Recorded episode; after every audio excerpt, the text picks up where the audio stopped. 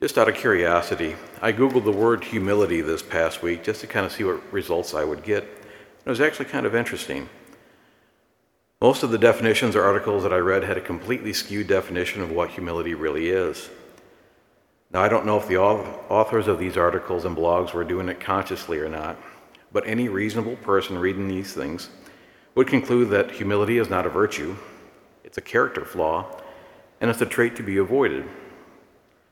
Contrast that with all the saints had to say regarding humility, and there's a real conflict of opinions. There's a real disconnect between the contemporary view of humility and that of what Jesus and the saints said. The basic argument for many of these writers that I read this past week is that humility, as they define it, limits your personal growth, that you cannot be all that you can truly be or truly flourish and grow if you try to be humble. The saints, on the other hand, understood that the virtue of humility is the foundational step in authentic growth and development in becoming who you were made to be. As Jesus taught explicitly in today's reading, and how he lived his entire life for all to witness, was this path of humility. St. Augustine of Hippo was once asked in a letter to describe the ways of God.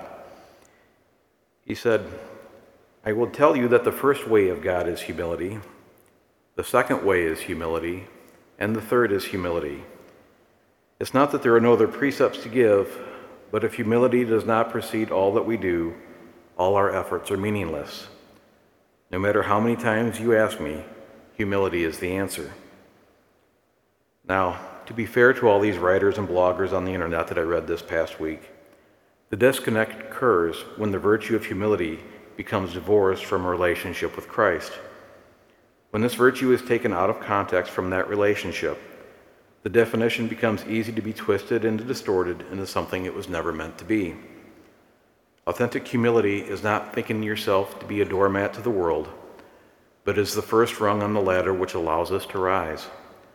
Moreover, we rise and move up the ladder of holiness quicker with this virtue, virtue because we're not relying on just our natural talents and abilities. When we practice this virtue, Supernatural grace is given to us so that we can never so we can be better than we ever thought we could be just on our own. When humility is united with friendship with Jesus, as it was always intended to be, we can see how this virtue helps us to grow and flourish because we're not trying to make ourselves into our own creation based on the latest fads or trends.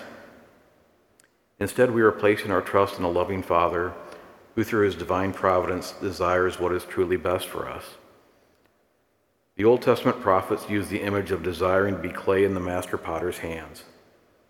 Humility allows God to be God and lets us become who we were meant to be.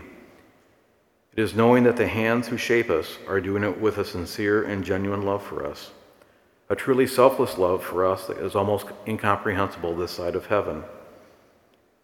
Humility gives God permission to transform us into the masterpiece He had in mind from all eternity. God alone knows our true value and worth better than we even know it ourselves. Humility, then, is ultimately an act of trust.